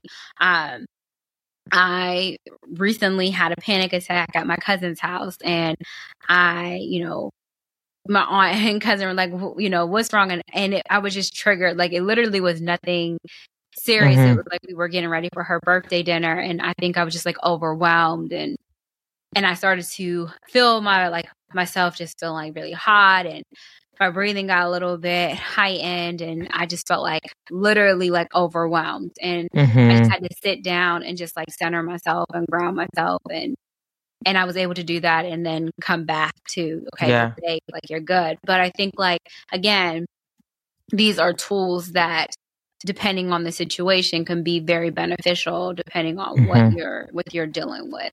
Um, yeah. and again it doesn't mean that you're sitting there like huh? Right yeah. Well you know the, the does not the other thing about that too though is like i'm reading this book right now about like the brain a little bit and like your right hemisphere brain is all about the emotional reactive stuff. So like engaging in a mindfulness practice is going to help to grow that part of your brain or soothe that part of your brain. You know, mm-hmm. our our left hemisphere is more logical, right? More rational, right? When you're heightened, that part of the brain is you're not able to tap into the logical, more rational side of your brain. So mindfulness and meditation really can help to soothe the the right hemisphere fear fear of your brain, right? The brain that is more reactive, more emotional, um, and honestly, you know, mindfulness and meditation, my, mindfulness is essentially doing one thing at one time, not judging it, not attaching any meaning to it, but you're just, you're just engaging in one thing. So that could be, I'm going to journal for five minutes. I'm going to breathe for five minutes. I'm going to, you know, wash dishes and feel the water on my hands for two minutes. Like it doesn't have to be these big things, right? But the more you do it, it's less about doing it uninterrupted. It's about doing it. And when you do lose focus, you recognize you're losing focus and you go back to that activity. So this isn't about perfection, right? It's just about, you know, kind of growing that awareness, right? That we may or may not, again, it's a, it's a skill, right? Then it's a muscle. And if you don't practice it, you, you, you can't grow it. So I definitely understand that meditation and mindfulness can feel very daunting and like up here and like, you know, I can't tap into what's up here. But like if you just do something like I started off by like just brushing my teeth and noticing like, you know, noticing the mint taste in my mouth and noticing and then I would notice that I was thinking about dinner or the clients I needed to see in a few hours and I was like, okay, turn that attention back to your toothpaste, you know what I mean? And your toothbrush and so that's really what it's about. It's not about perfection, but it's just really about, you know, developing that awareness of that focus on one mm-hmm. thing at one time. And, you know, the more you do it, and you're, and the thing is, you all are probably doing it and you don't know you're doing it, right? This is just placing a name to something that you probably are already doing. So, mm-hmm. exactly. um seek professional support right? So that could be a therapist uh, a life coach. That could be your primary care doctor. Um you know that could be a pastor. You know someone who um you know can help you know help you tap into some of the the the challenges around resilience um, the, the, the challenges that you're having around tapping into what it means to be resilient. Um, you know, again, like I said earlier, you know, we need our community, we need our friends and our our village, and sometimes what's involved in that village is our professional supports, people who kind of have the ability um, and the capacity to support us in ways that maybe our friends and our family can't. And that's okay, right? It's okay to you know, recognize that there are just things that may be beyond people's comprehension and skill level. Um, and that, you know, you, you also though have access to things that can help tap into that stuff. So keep, keep that in mind. Yeah. Limit exposure to negativity. Being around positive people can improve and enhance your resilience. So I always say if you are going through some type of adversity, challenge, um, know who you're surrounding yourself with because there are people who will pile on. Um, and there are people who are going to be reminders of who you are and what you've been able to overcome and and talk you through it and acknowledge that it's tough and and give you empathy but they're also going to prompt you to figure out how you can move forward there's also people who unfortunately may not be practicing their own resiliency in their life. And so they will pile on and try to help you stay in that situation, stay in that place of feeling stuck. Um, and so you really want to take inventory of who you are you're surrounding yourself with, what you are feeding yourself um, during times of facing challenges and adversity. Um, is this helping me um, evaluate the situation? Is this aiding me? Or is this keeping me stuck? And mm-hmm. if it's mm-hmm. keeping you stuck, then you may need to create boundaries in place so you can get to where you need to go. Um, and I think that that's important, right? Um, being mindful of what we ingest, you know, not mm-hmm. just, you know, um, physically, but mentally, spiritually, you know, yeah. um, what we take in through our eyes, what we hear. Um, there, you know, it all feeds us in, in one way or another. Um, and I always tell, you know, the kids, you know, when you are down on your luck and you're in a bad place, you can find anything to either keep you there or you can find something to motivate you to get you out of it. And what you feed yourself is so important, right? Um, yeah. And how you, your mindset of how you want to come out of that is important because, you know, if I want to be in a victim mindset and I want to be stuck somewhere, I can find a song that can keep me there. I Yep. can find a movie. I can find a person. I can find an experience. Um, uh, shoot, I can look back on my own experiences and make myself a pity party, right? I, I Mm-hmm. can definitely do that on my Yeah. own. So it's very um, important to taking inventory of what you are feeding yourself because what you're Mhm. feeding yourself is either going to give you the energy and nutrients to move forward or it's going to give you the nutrients to sit your ass right there for a good minute and be. Mm-hmm. Um, and so, Yeah. you know, you can eat. It might not be giving you any substance. Um, so definitely evaluating that is important. Yeah. Yeah. And then last but not least is journaling. Um, and so what I like is that you can, you know, you can journal traditionally where you're, you know, writing in your journal or your diary, but some of us like video journaling or audio journaling. Um, that can also help you. But but the the skill around journaling is to help you process, help you gain clarity, um, help you heal, right? I know for me, journaling, again, it's a skill that I don't do as often as I would like. But when I do, I get so much from it because I'm able to kind of get my thoughts in one place. Um, I can go back and read. I have journals from when I was in college, and so I can kind of read where I was at that time. Um, so it, it can serve as a reminder of, you know, what you grew from. Um, but just at a, you know, at a basic foundational level, it can just help you kind of gain some clarity, gain, you know, a place to kind of write down your thoughts, heal from whatever challenges or circumstances you may have been in. Um, you know, and, and, and it, it's it's a way to kind of get those thoughts on paper, right? Or those thoughts, you know, out of your head, right? Um, and so I would say for those who want to engage in journaling, um, even if you just say I'm gonna journal for five or ten minutes, right? That's fine. And and and that might be too much, right? So maybe you say I'm gonna journal for two, right?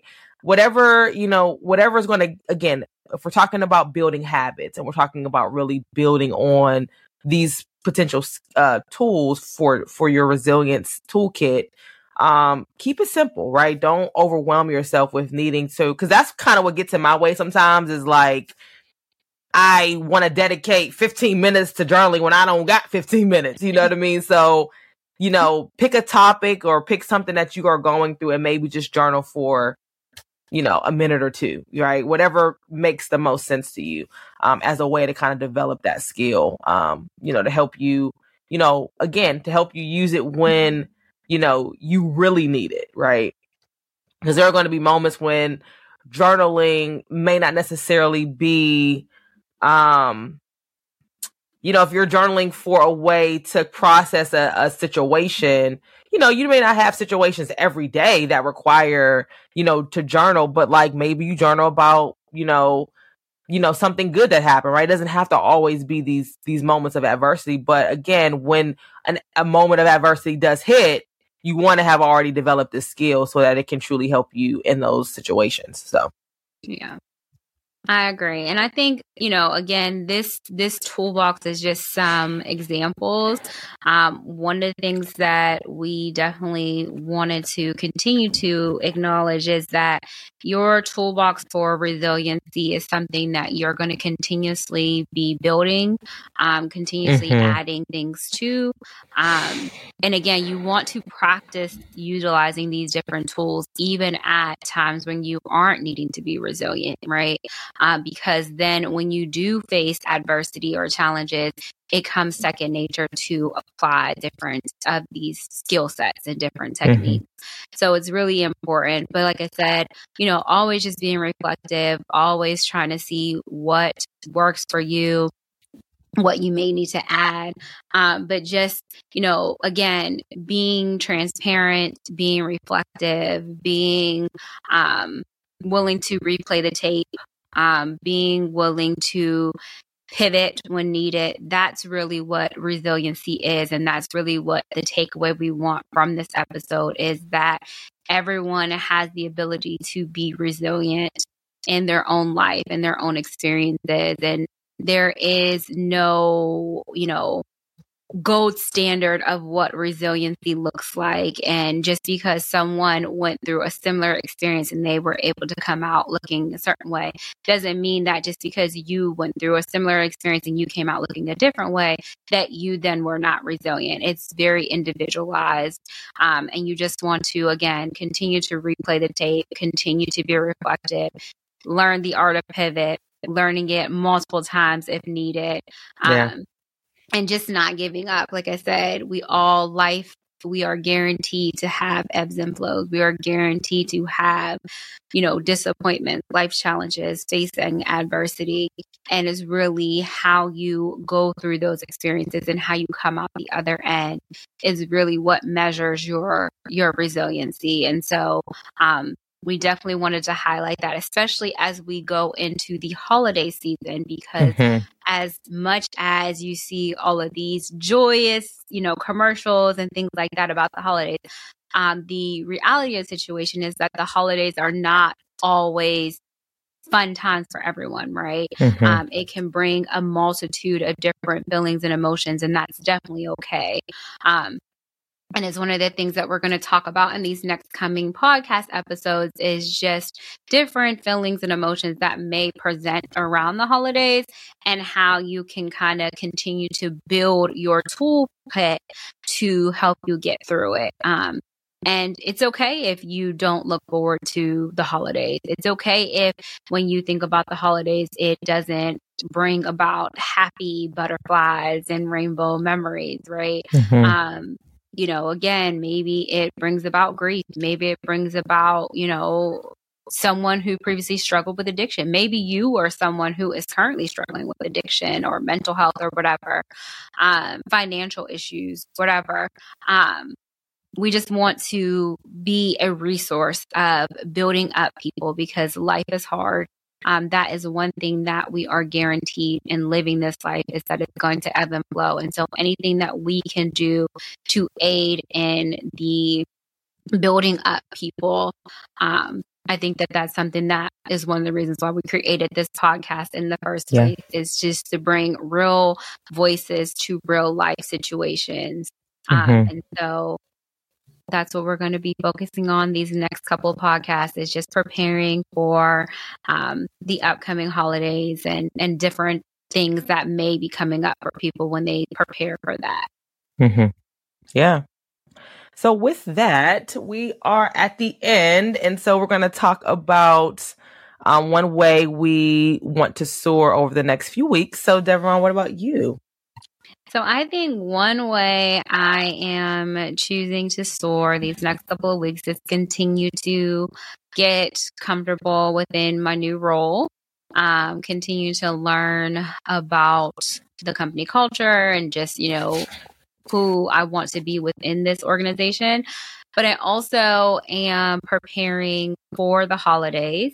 Um, and so, you know, um, Halloween is next week, and that will actually be the one year anniversary of my uncle passing.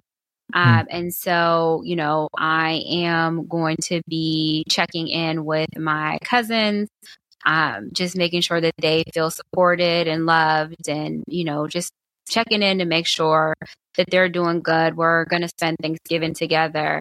Um, but you know, I know that they're looking forward to celebrating Halloween with their children. Um, but, you know, that still doesn't take away that it's also a reminder of a very tragic loss. Um, so, you know, definitely want to check in with them and just make sure that I'm giving them support, but also giving them space to, you know, be handling it however they see fit. Um, so if they want space, you know, I'll give them space. If they need, you know, extra support, I'll give them extra support.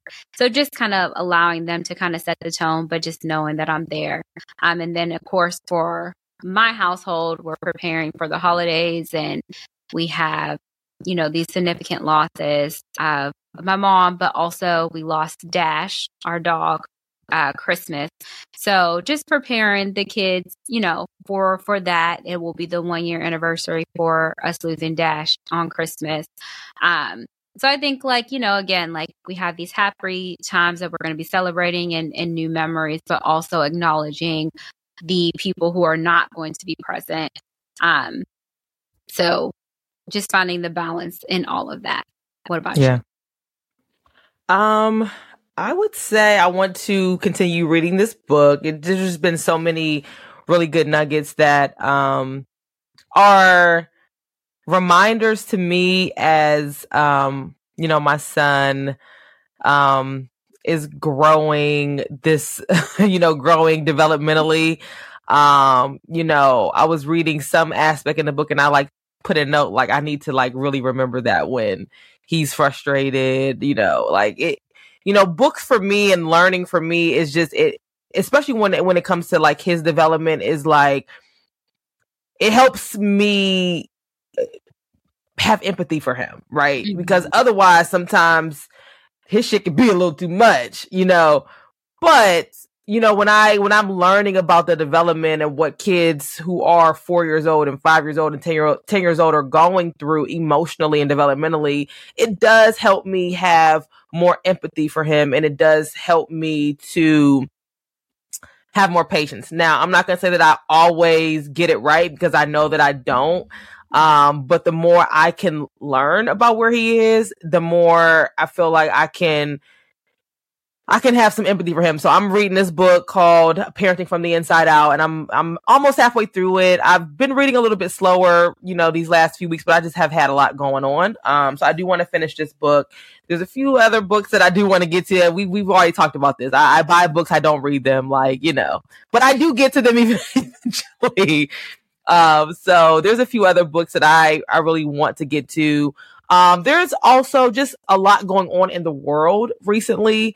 Um, and so I am, you know, really trying to, uh, as much as I can, right, be tapped into what's going on and not just to know, but also to uh, l- listen to scholars and people who are actually have like accurate knowledge factual information about like w- what's going on in our world right now mm-hmm. um you know for our listeners you know there's there's lots of stuff going on globally and i think just part of the person that i am it's it's important to to make sure that that i have knowledge of those things and so um i've already been you know following you know different people who are you know, who are very much so well versed in some of the things that are going on currently. And so I'm just trying to, um, you know, stay connected to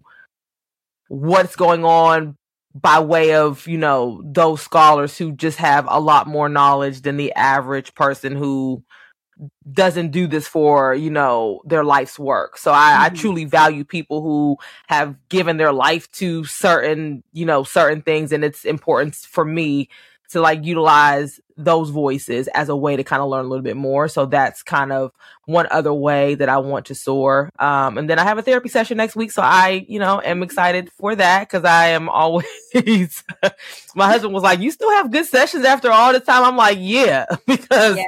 I got, I got some stuff I'm still trying to work through. So, you know, I had had a, a really good session. He was like, you still have good sessions. I was like, I do. I really do.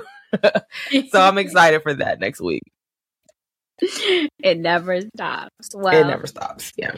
Best of luck of reading that Thank book. You. I'm sure you will get through it and then you yes. will open up a new book. So always sure. learning, always growing.